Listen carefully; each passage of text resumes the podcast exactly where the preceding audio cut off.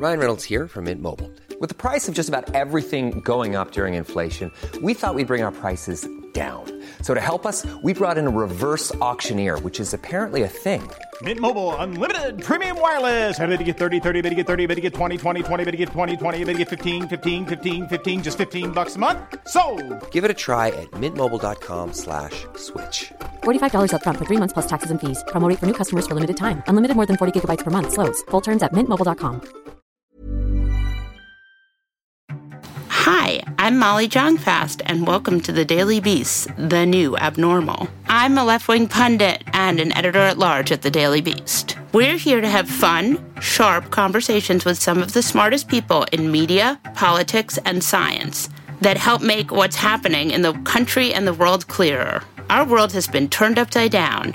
On the new abnormal, we'll talk about the people who got us into this mess and figure out how to get ourselves out of it. And I'm producer Jesse Cannon. I'm here to make sure things don't go too far off the rails. Today we have an excellent show. First, we'll talk to Craig Whitlock, the author of the Afghanistan Papers, to get more perspective on what's going on there. Then we'll talk to Jen Jordan, who's running for Attorney General in Georgia, about what's happening there with redistricting and abortion laws. But first, we have Washington Post columnist, real life character from American Crime Story Impeachment, and friend of the show, George Conway. Welcome back to the new abnormal, George Conway. Hi. How are you? Okay. Escape the floods. Well, Okay. I mean, our house up in New Jersey, we're fine, but the there's just flooding all around. And I saw some videos of a, star, a shop right near my house, or a few miles away from my house, and people were swimming in the aisles to get to there. You know. My friend Leor's mother got rescued from her house in a boat, Where was this? What town? New Jersey. So let's talk about the many shining stars of the GOP Republican caucus, starting with a young whippersnapper named Madison Cawthorn. Oh, God help us. It strikes me that young Madison promised another armed insurrection the other day. Discuss. It certainly sounded that way. I mean, I don't even know what to say about it. It's just these people are completely nuts. But what happens? I mean, they're going to do it again. Oh, somebody's going to do it again. They're going to say, "Oh, I didn't mean it that way. I was just, you know, I was just using the word fight the way the Democrats say, you know, fight for women's rights." Uh, you know, they're, going to they're going to engage in that same kind of denial discourse when, in fact, uh, you know, he, that he was actually talking about violent revolution there, and then denying it. But that's the kind of rhetoric that they use these days, and it goes way beyond let's let's let's keep up the fight, keep up the good fight. It's it's it's actually talking about if we don't get our way, let's engage in violence. And sooner or later, if you keep talking like that, um, people are going to engage in violence, and we saw that on January sixth. And, and and my fear is that we will see it again. Yeah, it, it strikes me that we're absolutely, I mean, if you have elected Republicans uh, going down this road, I mean, what could you do? Let's just talk for a second in the theoreticals here.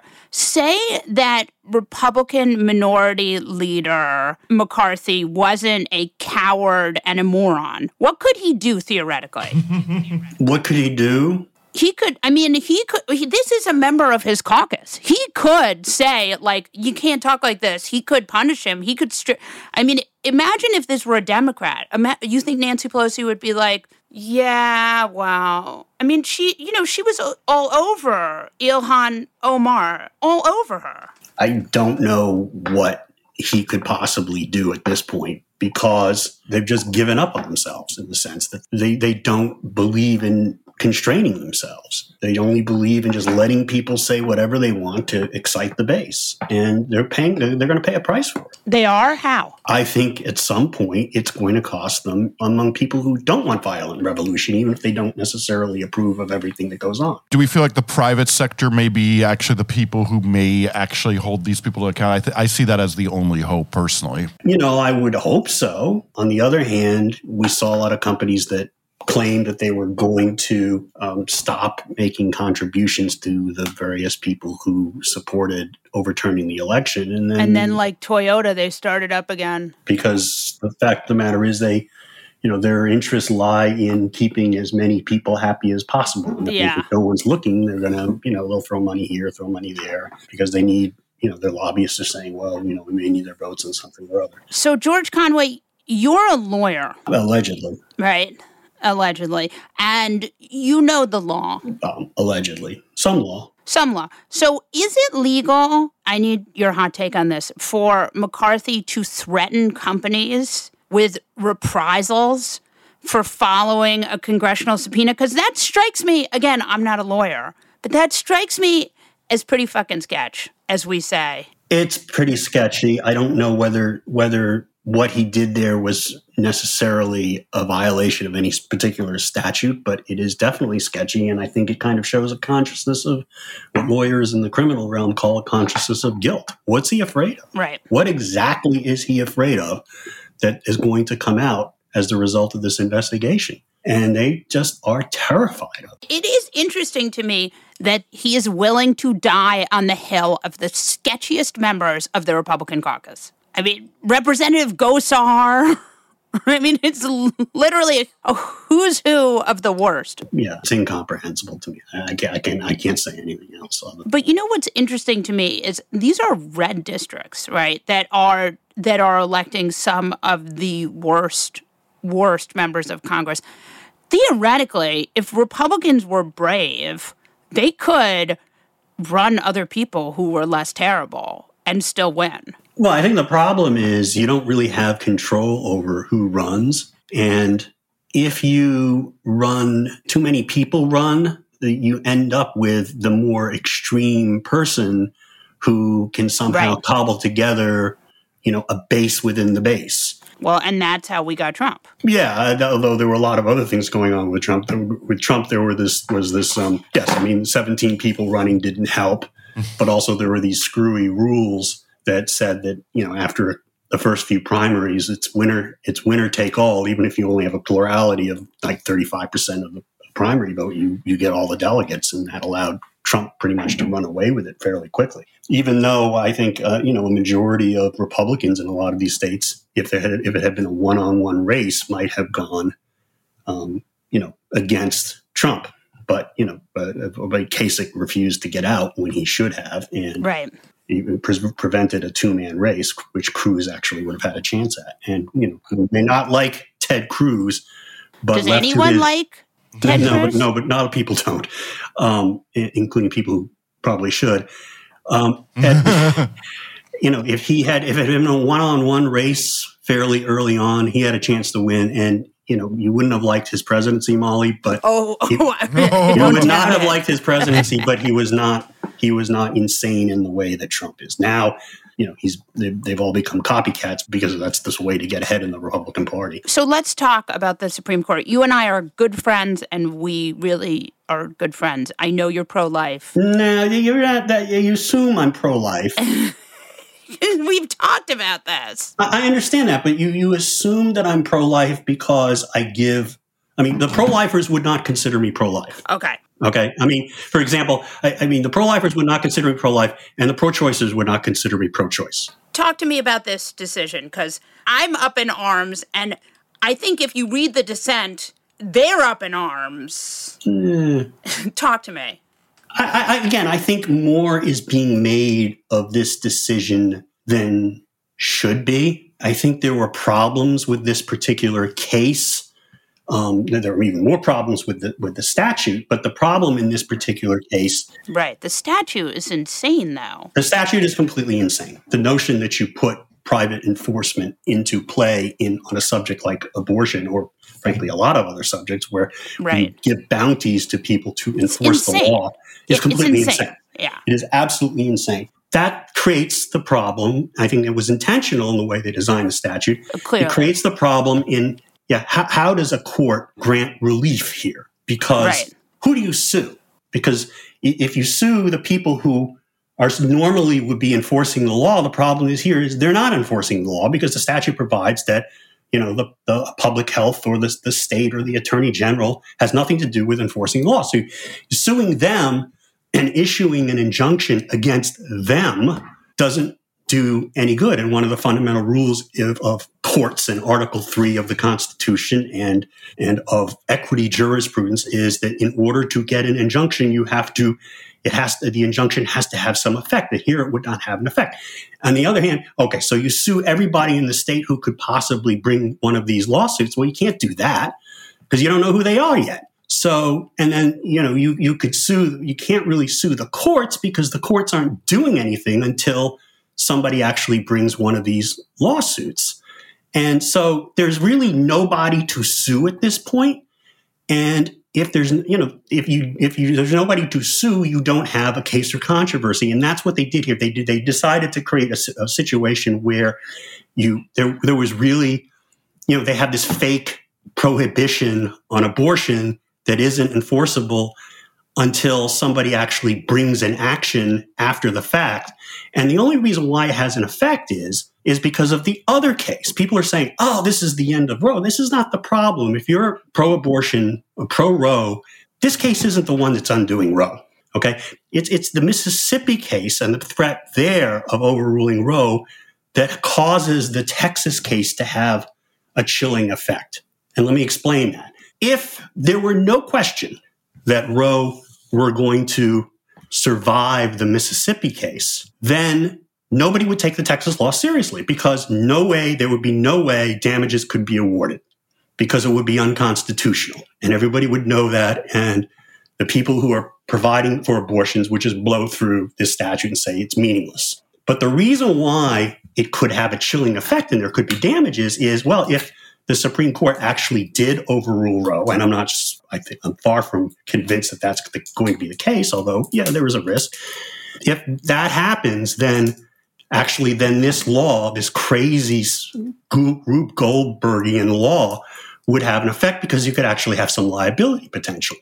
So the people who are saying that this is this is the thing that's this is the problem case are wrong, and they do have a point in that. Well, gosh if you can do this, then you can go around and, and, and, avoid injunctions in lots of different cases.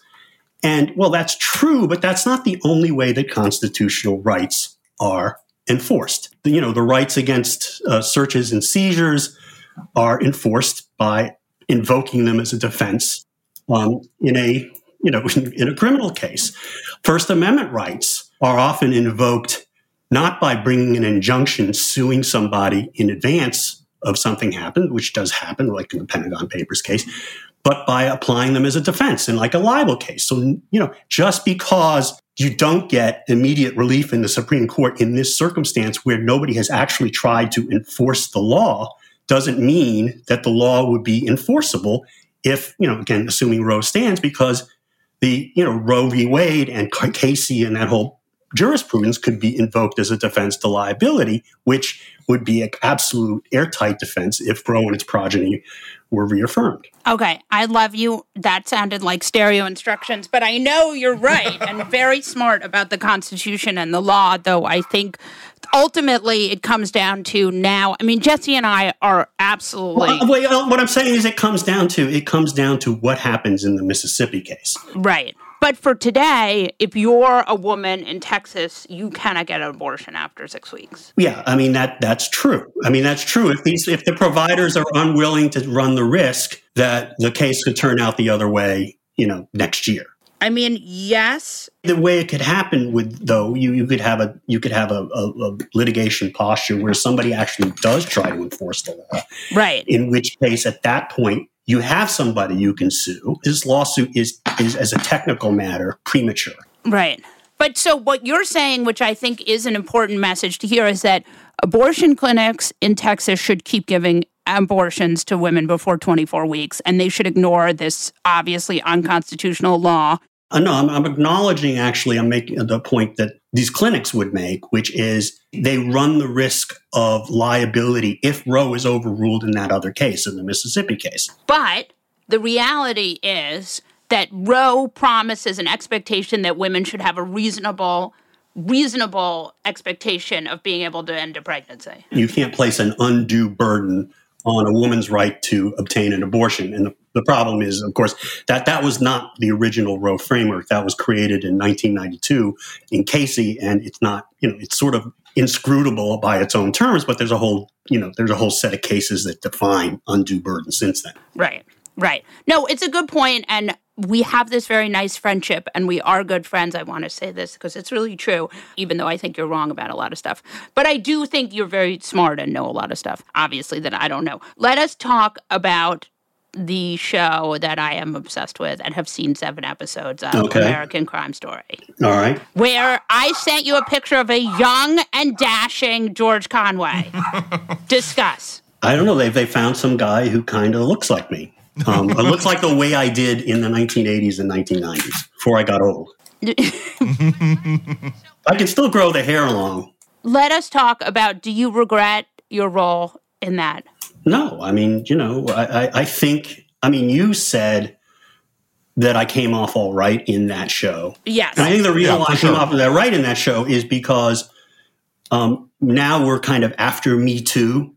In the 1990s, everybody said, "Oh, we love Bill Clinton. Oh, who cares what he did with the intern? That's his own private business, and and um, we love him because uh, he supports the right to choose and appointed Ruth Bader Ginsburg to the Supreme Court." Seriously, seriously. Yeah. I mean, there's that there's that famous no, line. where- There was that, famous that line was what from- people said. Yeah. what was that? What was that? Who, was- who was it? She was funny as hell. Um, where she basically said she'd gladly give. I forget who. She was a female writer, and she she she'd gladly give Clinton a something Oh yeah, yeah. I remember this too. for standing up for the right to right to choose. It is an important point. The I'm a I'm a good liberal defense does not work today, and you know, and mm. it shouldn't. It shouldn't have worked then. I agree. I mean, I think about, you know, I actually just wrote a piece about this the apology that we owe Monica. Yes, She was 21 years old, put in an internship with a man, a powerful man with a history of sexual harassment and assault, and who had, you know, allegations against him, and who was also just like a Casanova. And she is then put, you know, somehow this is all her fault. The media made it her fault. she did tempt me. I mean, I I, I you know, Right. She's 21 years old. And I, I, I apologize for that. I mean, I did not deserve to get impeached. I mean, that was a little bit too far. Who would have known that George Conway and Rick Wilson could both do good Bill Clintons? Everyone can do a good Bill Clinton. I mean, it's you just do Southern. It's really not that hard. I can't do it. It was actually from watching Saturday Night Live when um, what's his name used to go into McDonald's jogging. Remember those? Oh yeah, yeah. Norm Macdonald, I think it was. But I want to give you a hard time because we have one more minute. You enabled a, a real kind of, I mean, do you really feel okay? I mean, look, About Monica? Yeah, I feel bad for what happened to Monica. right, okay, good. Right, but you know, but on the other hand, what was going on there? Because you had a moment where you knew that Monica, you've said this to me, you knew this was going to be just awful for Monica. Well, I didn't know that it was going to be awful for Monica. I thought it was going to be awful for Bill, but I did think, geez, I remember like just 24 to 48 hours before it was clearly going to hit the press. I remember thinking, gosh, whoever this Monica woman is, in 48 hours, billions of people are going to know who she is. And I kind of was contemplating that. I didn't, you know, I couldn't fully, it was impossible to fully foresee how, like, how the whole thing would play out. Yeah. And at that point, we didn't know. I mean, I didn't know anything about Monica other than she, you know, existed, and there were these tapes of her talking to Linda Tripp, and I, Yeah. didn't, you know, didn't know anything. She wasn't. It wasn't like you know. Now we know who she is. We know what she looks like. We know what she sounds like. And it wasn't, you know, before all- before that all surfaced. It was, you know, didn't really know who she was or what was going to happen to her, what her story was, frankly. Right. And you couldn't possibly know that the media would be so violently misogynistic towards her. No, I thought I, I I mean, frankly, I thought she was going to be portrayed as a victim Right. of, of this guy. I, I yeah, I, I mean, I could not believe the way people blamed her. Liberals. Liberals, liberal feminists did that. I know, I know. And actually, I want to say something. My mother, a lot of feminists said horrible, horrible, horrible things. I don't even understand it. They slut shamed her. Yes, 21 years old. And it was the most amazing thing to me to watch all of these liberals do that because if this had been a woman doing what she that doing that with a Republican president, oh, that woman would have been the victim in a heartbeat. Would have been the victim in a heartbeat. Yeah. Well, I don't know because I think that some of this was 90s misogyny. George Conway, I'm so glad you came on. I appreciate you and thank you. Thank you. Hey, folks, in case you didn't know, every week we do a special bonus episode for members of Beast Inside, the Daily Beast membership program. This week we have a special episode with Tom Nichols, who's a professor and author of The Death of Expertise, as well as his new book, Our Own Worst Enemy. And we're going to talk to him all about what he sees going wrong in America. To hear this along with all of our past bonus episodes and gain access to all of the Daily Beast's fearless journalism, head to newabnormal.thedailybeast.com. That's newabnormal.thedailybeast.com.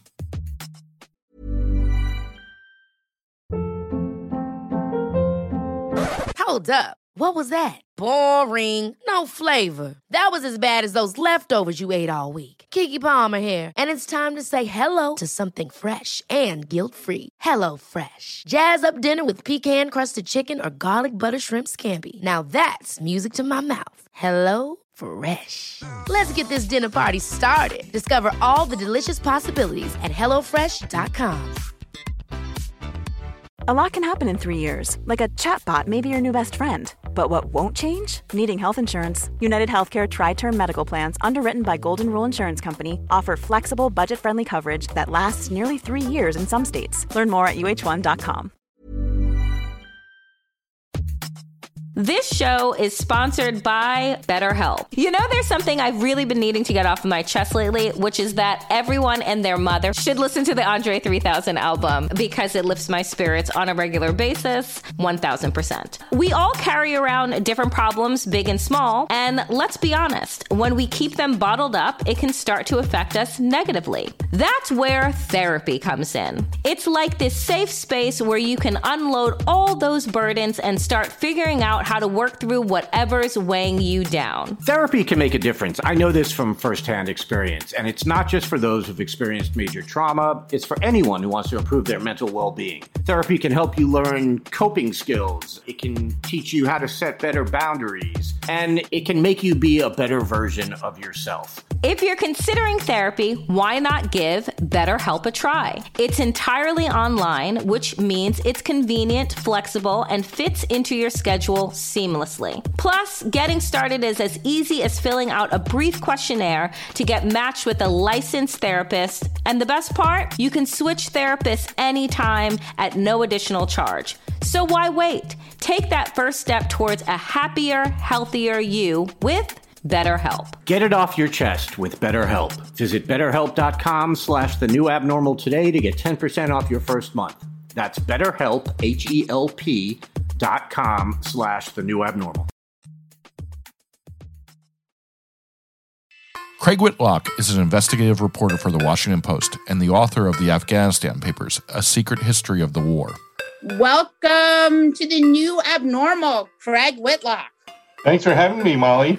Uh, we're so excited to have you. Now, let me tell you how I learned about you. It's such a good sort of podcasting story. One of my favorite guests is a man called Heer who writes for The Nation. Heer says, you know, all these fucking neocons who are so obsessed with Afghanistan and withdrawal from it, there was the best reporting on Afghanistan and people did not seem to have seen it. And that was you, the Afghanistan papers. So let's talk about the Afghanistan papers. Sure, you bet. Talk to me about how you got here, how you got to the Afghanistan papers in the first place. Yeah, so well, it was in. It feels like it was in a galaxy long, long ago. It was. It was 2019. actually, it's 2016. Believe it or not. This oh wow! Is, this is while Obama was still president, if you can believe it.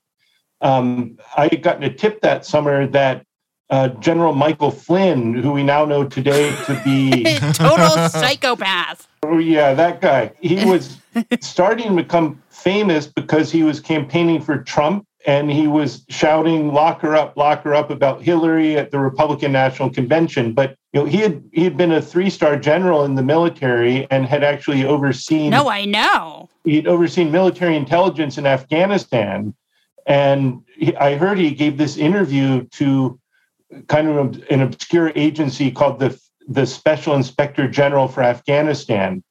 Uh, and so, you know, Flynn was in the news, and I'm a reporter, so I was interested to know what he said. Long story short, I put in a Freedom of Information Act request for the transcript of this interview he gave. The famous And- FOIA. Yeah, FOIA. And I thought I was going to get it right away. It, it dragged out. The Post ended up having to sue the Inspector General in Wow. federal court. Uh, we got Flynn's transcript, and it was he had all this blistering criticism about the war. He said the government was lying about how things were going. Uh, then I found out that the Inspector General had actually conducted 400 other interviews with people who were involved in the war, from diplomats, generals, aid workers, White House officials, you name it. And I thought, wow, I, I really want to know what all these people said. And the inspector general dug in their heels. We had to sue again in federal court under FOIA. And after three years, we finally got about 2,000 pages of notes and transcripts. And that's the core of the Afghanistan papers. All these people uh, in these, what were confidential interviews, frankly, confessing to all the mistakes they made. Wow. Craig, so I feel like the main feature of a lot of what you talk about in the early days of your the stuff you found is kind of the two-facedness and that people now are kind of forgetting that that Afghanistan was seen by Rumsfeld as going very badly yet in public they were going you know putting roses everywhere declaring victory everything can you talk to us about that Yeah, sure. Of course. I mean, you know, people have short memories, and this was a 20 year war. Yeah. People forget Really short memory. you know the perceptions and the distinction about this war is back in 2001 it was a very popular military operation you know bush's approval ratings in the spring of 2002 were about 90% right? this was seen as a war of self-defense And only one person voted against it, Barbara Lee. That's right in congress. Yeah. but you know people were scared that al qaeda was going to carry out another attack so there was great popular support to carry out military operations against al qaeda in afghanistan because that's where bin laden was based. Within six months it looked like we had won the war very cleanly. Um, the taliban had been removed from power and al qaeda's leaders had been captured killed or had fled afghanistan like bin laden did. And so people thought we won the war and but then slowly over time in the ensuing months and years the taliban slowly started to come back. And uh, rumsfeld and the others were totally focused on iraq planning another war. And so when it became clear that things weren't going so great in afghanistan anymore there was an extreme reluctance on the part of the bush administration to admit any of that. And what we see in the afghanistan papers is despite their public pronouncements that the war was going fine and we were making progress and this was all well and good, that in private, Rumsfeld and others were really concerned that things were getting screwed up. And you see Yeah. Rumsfeld memos time and again where he's, you know, complaining to his generals that they're going to get stuck there. There was one memo six months into the war where Rumsfeld tells his generals, you know, if, if we don't find a come up with a plan to stabilize Afghanistan, we're never going to get our troops out of there. And he ended Yeah. the memo with one word. It said, "Help!" Exclamation point. Jesus. And you know, this was back in 2002. And of course, the irony is he was right. He was worried about getting stuck, and we did get stuck. Yeah. It strikes me that the Obama administration kept it going. That's right. Just as badly in terms of this contrast between what they were saying in public and what they really thought in private. There was notes of one interview we obtained under FOIA in the Afghanistan papers with uh, someone who worked at the White House under Obama on the National Security Council. They blacked out the guy's name, but we know it was somebody who worked at the White House. And this person was very open about it. He said, you know, all the measurements, all the statistics we collected to measure the war's progress or lack thereof, like you know how many schools we built or surveys of the population or stats on violence levels he said the, the metrics were always manipulated for the duration of the war Right. he said no matter what the statistics show we always spun them to make it look like we were making progress no matter the reality of it and he, we did this for two reasons one to make the people in charge look good like obama and two to maintain public support for this war because by the time obama was president there was you know support was really dwindling because the war Yeah. dragged on so long so this guy in the white house is just being very open admitting that they twisted all the numbers to make everything look good and that this was intentional and it went all the way up to the president. Why do you think that why do you think Obama did that? Because it just strikes me as I mean, I know he did keep it going. It strikes me as just sort of shocking. Well, it, it is shocking, but you, you have to remember the best answer I can come up with is again, this was a war that originally had been popular in the United States, that Right. it was seen as a just cause, and the American people thought they'd won it. And Obama, when he came into office, he campaigned on the idea that he could fix it. You know, people knew Bush had focused too much on Iraq and he had lost control of Afghanistan. But Obama said, I'm going to get our troops out of Iraq, but I'm going to fix the, the, the war in Afghanistan because that's the so called good war, right? Right. Well, he couldn't. And we were starting to lose that too under Obama's surge strategy. He sent 100,000 troops here. We spent bundles of money. What president wants to admit they're losing a war that was originally seen as in the bag and a just cause? Nobody wants to admit this because then they're Yeah. admitting failure. And in wartime, no president wants to admit failure. And so I think Obama, you know, he fell in the same category as Bush and Trump on, on nobody wanted to admit how badly things were going. I mean, we had Jason Kander on this podcast. He discussed a lot of the corruption in the Afghan government, the Potemkin government that we set up. Can you talk a little bit about that? Yeah. So, I mean, this again, this was a problem that was known all along that the Afghan government was corrupt, that our partners that we put into power, a lot of them were warlords, were commanders of the Northern Alliance that had been fighting the Taliban. But, you know, th- these weren't choir boys. These are the Mujahideen. Exactly. These were people who have been fighting the Taliban. Some of them had been fighting the Russians back in the 80s. But you know, these these were not a lot of these guys were accused war criminals, right? And they were thieves and we Yeah. put them in power. Always a dicey move. Yeah, I mean, you can argue that there weren't many alternatives in Right. Afghanistan. It was it was either the Taliban or these warlords. But Right.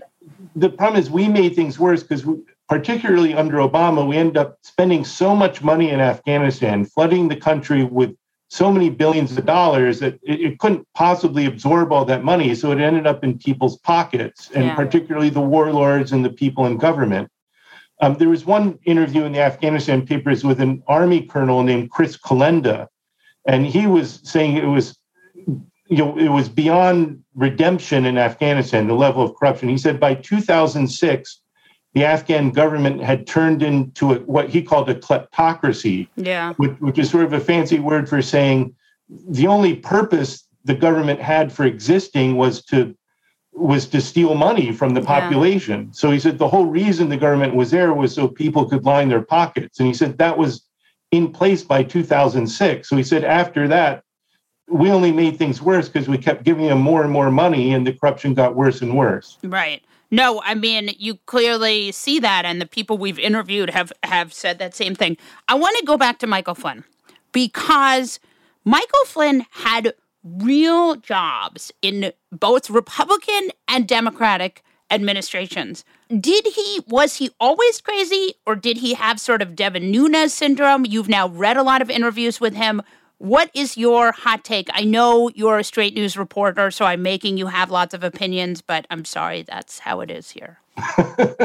well, I covered the Pentagon from 2010 to 2016, and you know I covered Afghanistan a lot during that period. And when Flynn was in uniform and he worked for Special Operations Forces, he was seen as a pretty level-headed guy, a smart Right. guy, a guy with a lot of influence. He was sort of a rock star in in military circles, right? So what happened? Well, this is a big question. Nobody really seems to know, but certainly by the end of his time in uniform, he was essentially pushed out as the defense intelligence director by Obama in 2016 because there were concerns at that point that he was he was becoming radicalized. Yeah. And then once he retired, he clearly was very angry at how the Obama administration treated him and he kind of became unhinged after a while. But what happened, I don't know. But you know, now of course he's he's a big QAnon person and all that. But when he was in uniform, he was he was well respected. I mean, you don't get to be a three star in the army,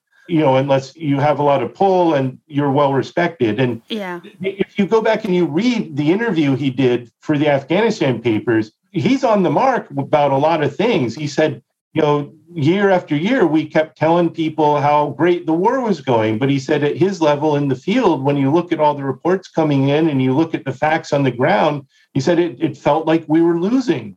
Uh, why are we telling people that we're winning when it's clear that we're not? So you, you look at that historically, that interview from 2016, you know, he sounds pretty level headed. I think he, he, was accurate at that point. Now, what happened to him after that when he got caught up with Trump, uh, you know, I can't tell you, but you go back, his original perceptions were on the mark. Yeah, we were really lied to. And I mean, I guess that that is historically what happens, but to be lied to for 20 years? Yeah, no, I agree. And I think this is the power of the book. You know, I would go back and I would match up you know, General so and so would say we're making progress in public, and then you look at the documents to see what was being discussed at the time, and, and they knew it wasn't true. And you see this both on individual events, but also the broader message. It, it really started in the best early example was in May of 2003 during the Bush administration. You, everybody remembers how Bush went on this aircraft carrier uh, and announced mission accomplished in Iraq, right? Even though, of course, you know, the Iraq war was just starting. Well, on that same day, a lot of people don't remember this, but Rumsfeld went to Kabul in Afghanistan to meet with Afghan President Hamid Karzai. And he said the same thing at a press conference. He said, major combat operations in Afghanistan are over. You know, the country stabilized, we're, we're at peace. This was a blatant lie that, you know, th- that just wasn't true at all. There were interviews we obtained for the Afghanistan papers with army officers at military headquarters in Kabul. And they said when Rumsfeld said this, we we couldn't believe it. We didn't know what he was talking about because we had never received any order to end combat operations. There was still combat going on, uh, and they named all these named missions. You know, Operation Mountain Lion, Operation this and that. And he said they said we were still fighting. So Rumsfeld was just making this up. But and it wasn't just then. This would happen time after time under Obama and Trump, where they just say one thing in public that they know isn't true. But I think once they all got in deep on it, who's going to start telling the truth all of a sudden? Nobody wants to admit that things are going south. I'm presently looking at this graph Media Matters made where they show that the articles written about Afghanistan were pretty low for the last 20 years, and now we're right about at the peak of where when we first invaded. I feel like there's been a lot of context missing, and you're somebody who probably knows some context that should be yeah. interjected into this discussion. Is there anything you think that people have been really missing when discussing this?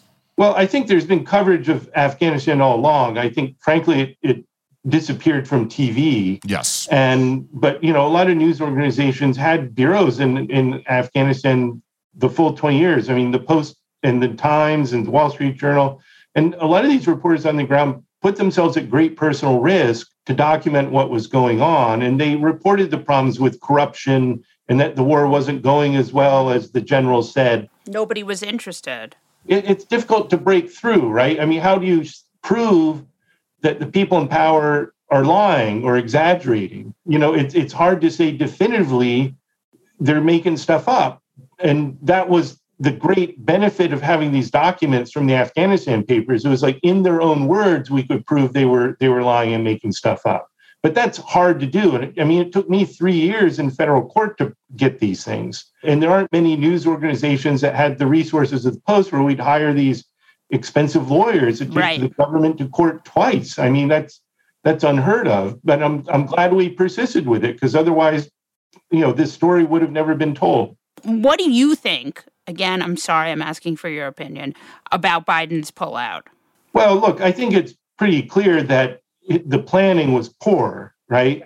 And when Biden was asked in July, are we going to have another Saigon moment?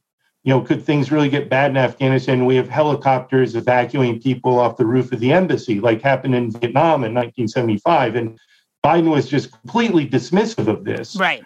And no, no, no, that's never going to happen. It's not going to be like that.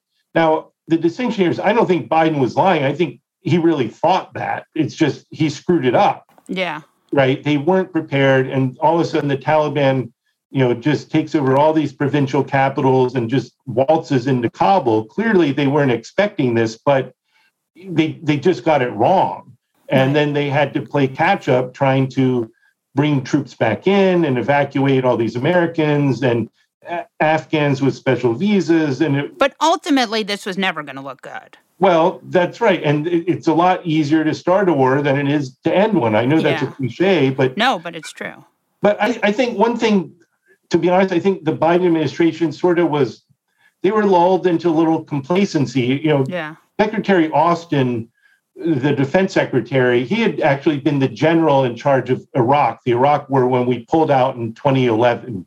Uh, I was actually there in Baghdad when that happened. Obama had promised to end that war and pull troops out, and he did in 2011. But they, you know, there was a ceremony in Baghdad, and they had speeches, and everything was was very stable at the moment when we pulled U.S. troops out. That there was no evacuation, there weren't people rushing to climb on planes because the, the Iraqi government still had some stability.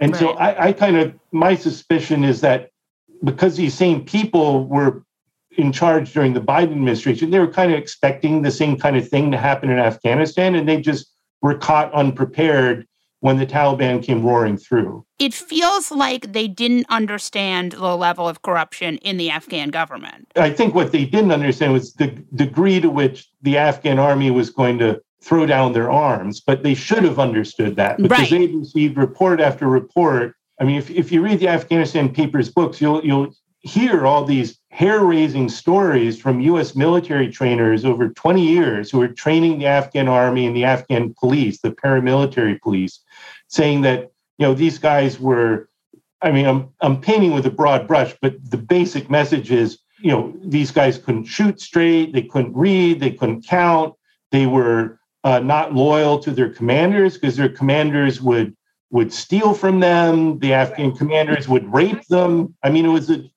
it was a disaster. Right. I think it's also important to to interject here though that tens of thousands of Afghans died fighting the Taliban. So while there was corruption in the higher levels and they weren't, you know, I think the, the a lot of people died. Like they got to this place.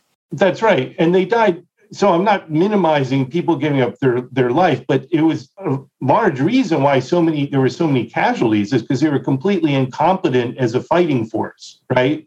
I mean, the reason so many people died and there were so many casualties is the Taliban was was running circles around them, and the question is, how could this be, given that we gave more than 85 billion dollars to train and equip the Afghan forces, while the Taliban is this ragtag bunch of guerrillas and they're kicking their butts. Well, a lot of it gets into the question of, you know, the Afghans were poorly led, they were corrupt. And if you're an Afghan soldier or police officer, who's going to want to give their life for a commander that's, you know, stealing you blind? I mean, nobody wants to do that. Right. And so, And that's the issue. yes, there were casualties, but that's a sign of just how poor of a of an army this was. Yeah. There's a lot now of conservative, Trumpy social media videos that, you know, there's this video that Don Jr. I, I don't know if you know about this because you may not live on the internet the way Jesse and I do, but Don Jr. very excited about this video of an American helicopter hanging a person said that it was the Taliban hanging a interpreter from an American helicopter because America did such a bad job with the pullout. Of course, that video was not that. Shockingly, Don Jr. is spreading disinformation. It was actually somebody fixing a sign, and it was not a hanging. And we saw again, we've seen a lot of that, right? There's been a lot, like a flood of disinformation. How can mainstream media outlets debunk this? Who is sort of working to destabilize the region now? Because obviously, besides, I mean, who, who, where do you think, like, is it China? Is it Russia? Who wants to get in there? Well, there's a lot of questions in there. I, you know, when you look at it from a strategy perspective, at this point, you know, China and Russia, they don't want to destabilize Afghanistan. You know, it's on their borders. They they want to stable Afghanistan. Now, they're probably going to try and have relations with the Taliban because they're like, well, the Taliban won. Right. Uh, no, these guys aren't human rights champions, but we'd rather have a stable Afghanistan than have a war bubbling on our border forever. Right.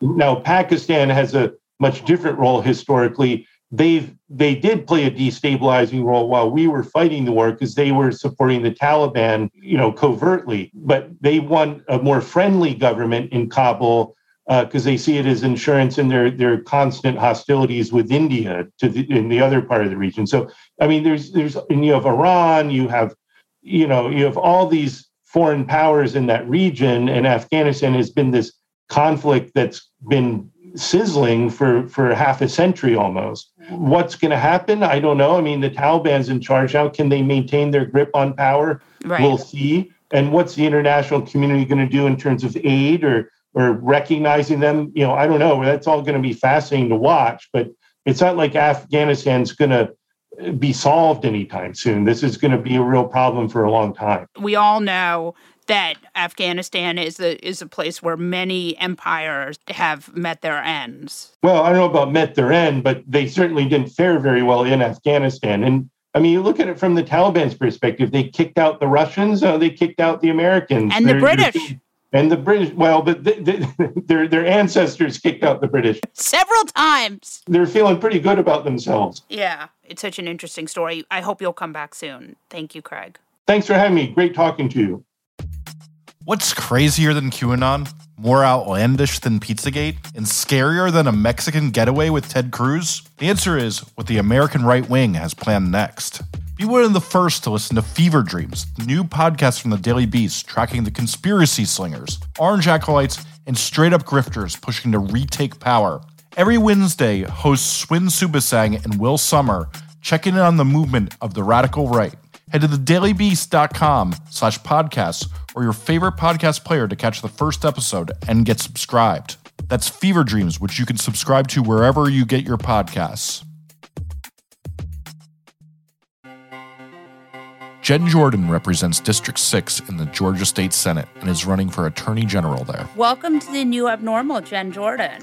Yeah, thank you. I'm so happy to be here. I was listening to your floor speech about reproductive rights, your 2019 speech just before you came on, and I could not help but start crying. Yeah, I mean, but I think, you know, the, the whole point of giving the speech was to try to talk about reproductive rights and access to abortion in a way that's true because you know the way a lot of um, the activists liked to frame it in terms of on the pro-life side it really is about women and autonomy control of their bodies and their health. Um, and we don't talk about it like that. Yeah you know i have a similar experience to yours. I mean not exactly but it turned out my husband and i carried a genetic disease and we were um, faced with the possibility of having a second trimester abortion and there was no one who could give it even in new york. You know we could have found someone but it was like it, it was a whole other you know there's a lot there's even regulation in very blue states. Well the, the situation that you and your husband were dealing with you want to talk about kind of just awful you know like dealing with the emotional stress of all of that, trying to find appropriate care, wanting to talk to a healthcare provider, you know, that can provide you that care, it's just a lot. We put all of this on women and we should be supporting them so that they can have healthy families if, if they choose to do that. And we should also be supporting healthcare providers and, and we're doing the exact opposite. Talk to me about where you've come from and what you're running for. Yeah, so I'm originally um, from Dodge County in Georgia, with it, which is South Georgia, but I currently represent uh, large parts of Fulton County and Cobb County, which is really when you talk about suburban Atlanta, those women are my people. And we, I flipped a seat in 17 from from red to blue, and then have won reelection, and we've kind of grown, you know, Democratic support every um, every year, and um, you know, it got to the point where everything that I cared about in terms of the law, the rule of law, you know, fighting for constitutional laws to be protected. You know, I was kind of stymied as a as a state senator, but the one role where I really could have an impact um, would be as Attorney General for the state of Georgia, um, as the, the chief legal officer, if you will. And so that's when I decided to run. I feel like your state is really a battleground state in a way we n- I never have seen in my lifetime. Absolutely. I mean, folks said that Georgia was a blue state after, you know, the runoffs with Senators Ossoff and Warnock, but it's not. But it's also not a, a red state. And we are transitioning so rapidly that it, it's even hard to determine like what, what is the electorate even going to look like next year and so even trying to come up with any kind of political strategy or you know um, say okay well, well these are the odds i don't think anybody can really tell you one way or the other but what I can say is that the state is definitely in play. And if we have people who, you know, love the state, love the people in the state, and want to do good by them, um, I think that Democrats, you know, I think Democrats can win. Yeah. I want to talk to you about how do you appeal to people who are maybe functionally Republicans, but who have seen this Republican Party lose its damn mind? Look, I think you got to go to where the voters are. I think you have to talk to them. I think part of the issue that um, why things have gotten so bad really is that we don't even talk to each other anymore. Um, and, right. and actually try to figure out where the other person is coming from. I mean, look, I think that for me, you know, I represent Atlanta but I'm I'm actually from you know rural Georgia, and so I really can kind of understand where folks are coming from, and really do want to sit down and talk to them. They may not vote for me, but at least they'll have a little bit more of an understanding of of who I am and you know what I want to do for them, and that really it, it it's everything I do or everything I'm fighting for. It's because I think that it's in the best interest um, of the people of this state. So you know, I think I think we've just got to kind of get out of our bubbles. I think we got to start talking to people, and I think we have to start being honest about what we believe and um, you know what our values are. And you know, I think that a lot of folks in rural Georgia um, will be surprised at how much they align with a lot of what Democrats believe and want. Yeah, you know, the most famous politician out of Georgia now is Marjorie Taylor Greene, right? And I've written a lot about that and and you know, she won that state she won that district because she she moved there and you know there was there were normal candidates who were splitting the vote. I think that a lot of the craziness in the republican party doesn't accurately reflect what the people want.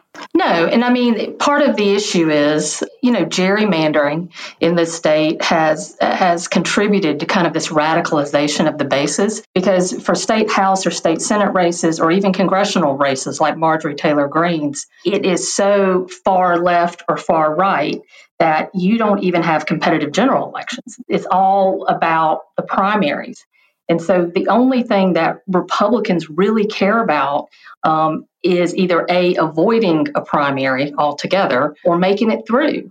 And in order to do that, I mean, you really have to. You have to kind of bring the crazy a lot of times. And it's it's just toxic. I mean, we've seen it with Greene, we've seen it with other Republicans in the state. And, you know, I've talked to people behind closed doors, Republicans who are elected officials who say, you know what, I know that whatever we just passed or, or whatever we're pushing isn't really good policy, um, but for me, it's good politics. You know, if that's kind of how we're operating in this state, then then something something is really wrong. Right. So talk to me about Georgia. One of the other things that really happened in Georgia is the question of how Trump tried to pressure your Secretary of State into overturning the election. How has he survived? What is the landscape? Well, in terms of specifically with the Attorney General, look, as the chief legal officer, one of the things you have to make sure is that you know, every county, every state agency, every state actor is following the law. And that includes following the Constitution and protecting the rights, the constitutional voting rights of every citizen in this state. And so I think it's going to be even more important um, as we move forward. Because look, we're going to have redistricting here in a month or two, and Republicans are going to be able to basically solidify their majorities um, because of gerrymandering. And so at that point, we know that under the Gold Dome, you know, Democrats aren't really going to have a say or a voice. So that's what makes the statewide offices so important. And, and particularly with respect to making sure that the rule of law is followed. The, the attorney general, you know, it's it's going to be such an important role because that's the one person who can actually stand up um, and call elected officials out when right. they are trying to violate the rights of people here. You could prevent Republicans from stealing Georgia in the 2024 election. Absolutely. For I mean, because they have this fantasy of overturning the election results, and we've seen even in this state, you know, Texas had I you know, Texas had all these insane laws passed yesterday and and making it harder to vote and and so I see that it's almost like Democrats are the only people defending democracy. Well, it's it's kind of weird because it's like it, Republicans, and at least here in Georgia, nobody's even pretending anymore that this is about good election governance or supporting our institutions or democracy. I mean, it really is. They're, they're just out and out saying, look, this is about winning at the end of the day. The gerrymandering and drawing the lines, that's about winning. That's partisanship. All of these voting bills, yeah, that's about winning. So it's one of those things where I don't know when we kind of crossed the Rubicon where that became okay to say, yeah, you know, we know this is wrong and we know this may hurt certain people, but we just don't care. Um, yeah. But but we're there, and so the only thing that that Democrats can really do is is is fight like hell. I mean, fight in the courts, elect good people statewide and hold people's feet to the fire when when they're trying to break the law and they're trying to violate people's rights. I think that's right and I think that it is it's just a really scary situation. What does the Georgia landscape look like now? So after the census figures, I mean, I think the thing that struck me the most was just how diverse Georgia is now and how quickly that's kind of happened and, and not just the white black diversity that, that a lot of folks will talk about. It's like i mean at all levels. I mean in terms of the aapi community in terms of the latinx it's just incredible the growth in the last 10 years. And so i think it's one of those things where if you take that growth you also take the fact that democrats have been able to win. I mean look i cannot underscore how significant it was for us to win those Senate seats, apart from the fact that the U.S. senators are doing good work, but just for kind of the mental state of, of Democrats down here, because for so long we've said we're going to win, we're going to win, we could never win, and we never yeah. kind of got it over. And so now that we have, I mean, I think the power of possibility um, is definitely there. And so we know we can do it. We know it takes a lot of money and a lot of work, but if we have the right people running, um, delivering the right message, and we all get out um, the vote and, and really try to explain to people as much as possible what's at stake, I mean, I definitely think it's doable. Talk to me about what's happening with abortion in your state. So, the six week um, abortion ban here has been held up in court. And in fact, I think we're going to have I think they're supposed to be before the 11th Circuit in about three weeks for argument. But um, so it never went into effect, right? Right. And so it's been enjoined the whole time. The, the district court, the trial court held that it was unconstitutional, which absolutely it is. is. Yeah. Um, and it's kind of making its way through the court system. So the old law is in place, which was already a very restrictive law. It's a 20 week abortion ban. Yeah. Um, and so it's still considered one of the most restrictive laws um, in the country. Um, even you know even if the six week ban never goes into effect, but the worry right now is that this argument over the six week ban or this appeal isn't really even going to matter because you know I could see Republicans here in Georgia basically just you know printing out the Texas law, you know striking out you know Texas and um, and, and filing it and saying, all right, let's go, Georgia, because basically the Supreme Court has has said that they can do that, um, and and that would effectively ban all abortions in the state. Yeah, it is just completely crazy, and it's it's funny because what I loved about your speech, I just want to get back to this for one second, and then we're going to close, is that you talked about the idea that these people who have really no you know there's there's there's no science behind this. The fetal heartbeat thing is it, it's not it's bullshit. It comes from a very right wing group in Ohio that just decided this was this arbitrary that if there was something that even looked like a heartbeat they could call it a heartbeat. It's not a heart. And uh, and I just I so appreciated you using your own experience because it, you know for a lot of us it's not that we don't want to have babies. It's that, you know, birth defects happen. They, you know, you have a baby. I mean, I know people who had babies that were going to die, and, and and I mean, it, it's just there's so much that these people don't understand. And then also, we have to protect these women who who can't speak up you know, having children or even making the decision to have children. I mean, this is the life experience of women. It's what is who we are, it's what we deal with every day. And, you know, to have people kind of come into this space and dictate and really try to control our lives, you know, it's just it's it's devastating on a lot of levels.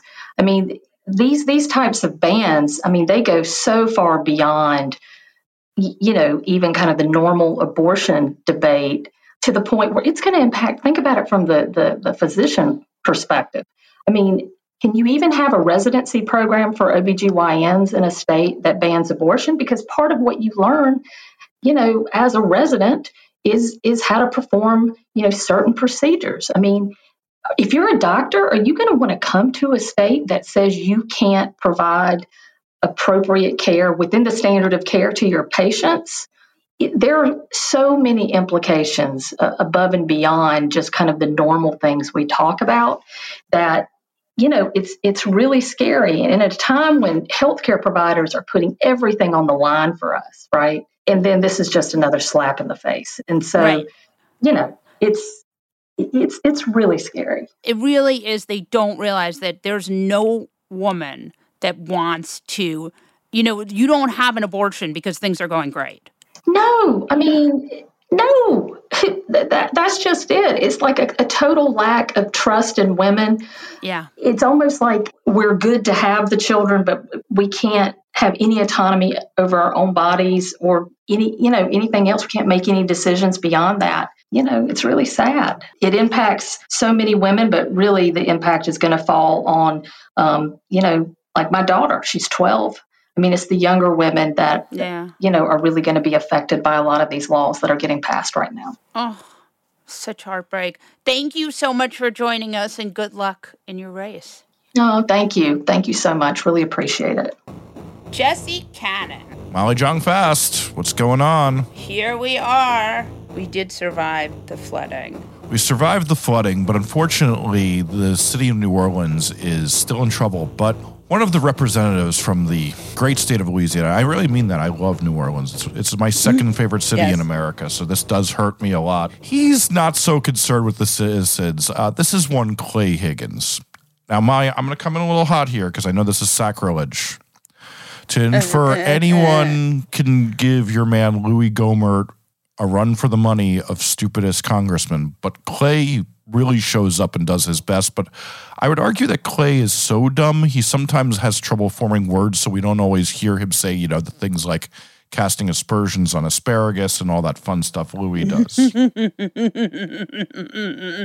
but Clay is mad that about the Afghanistan helicopters left behind because he says that his constituents could use those, and he was more concerned with that than the damage of the hurricane that has cell phone and electricity down. Someone's getting high on his own conservative media supply. they get so mad about the made-up articles in Breitbart. So mad it really is amazing how there's so many problems in this world today, and yet they will find ones that are totally don't exist and just go on and on and on about them. That's right, baby. Well, you know, then again, you were telling me his uh, whole background is made up as he was a cop that Dirty had to turn, cop. yeah, twice turn in his badge twice. And twice. yet he's like, oh, I'm a hero cop. He's not a hero, let me tell you. Well, Clay, I say fuck you for not putting your constituents first and always trying to score political points. Molly, who is your asshole of the day? I will say, in in Clay's defense, uh-huh, uh-huh. he is really fucking dumb. yes, I love that. I love that we could defend our elected officials with that. They're really dumb. I mean, he's not as dumb as Louis Gohmert, but he's really dumb. I will concede. My fuck that guy uh, and woman is the uh, Trumpy, the three Trumpy justices. Perhaps you've heard of them. Uh, uh from, but Gorsuch, who was supposed to not be a total fascist, though he turned out to be, everyone's favorite Amy Coney under his eye Barrett, and the illustrious Justice Kegstand Kavanaugh. Those three fuckers basically overturned Roe in the middle of the night on a Wednesday because they don't fucking care. And for that, look, we know we know that Clarence Thomas is a complete psycho. No one had any illusions that he was going to do everything insane he could. I watched those Anita Hill hearings. I know who he is. For, for as long as you and I have known news, we've known Clarence Thomas to do his worst. Right. And we've known Alito is also just will do anything to get his hands in women's uteruses. But I was I have to say, I was, you know, Roberts saw how insane this law was, and he said no dice. And Roberts, of course, is a Republican. I thought that Neil Gorsuch, who you know, would do better, but obviously, all of the Trumpy justices are the same, and they deserve the same ire. And so, for that, I say, fuck you three. You, you know, the Federalists put you there, and you are really, you know, they have made themselves a mockery. In just a year, they had a chance to defend the law and they didn't take it. And so for that, I say, fuck all of you. You three are my fuck that guy. On that note, we'll wrap this episode of The New Abnormal from the Daily Beast. In future episodes, we'll be talking to smart folks from the Daily Beast and beyond from media, culture, politics, and science who will help us understand what's happening to our country and the world. We hope you'll subscribe to us on your favorite podcast app and share the show on social media. Thanks so much for listening, and we'll see you again on the next episode.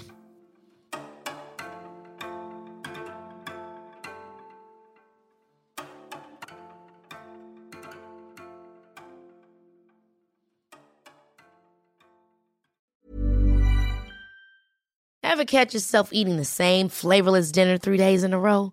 Dreaming of something better? Well, HelloFresh is your guilt free dream come true, baby. It's me, Keke Palmer. Let's wake up those taste buds with hot, juicy pecan crusted chicken or garlic butter shrimp scampi. Mm. Hello Fresh. Stop dreaming of all the delicious possibilities and dig in at HelloFresh.com. Let's get this dinner party started.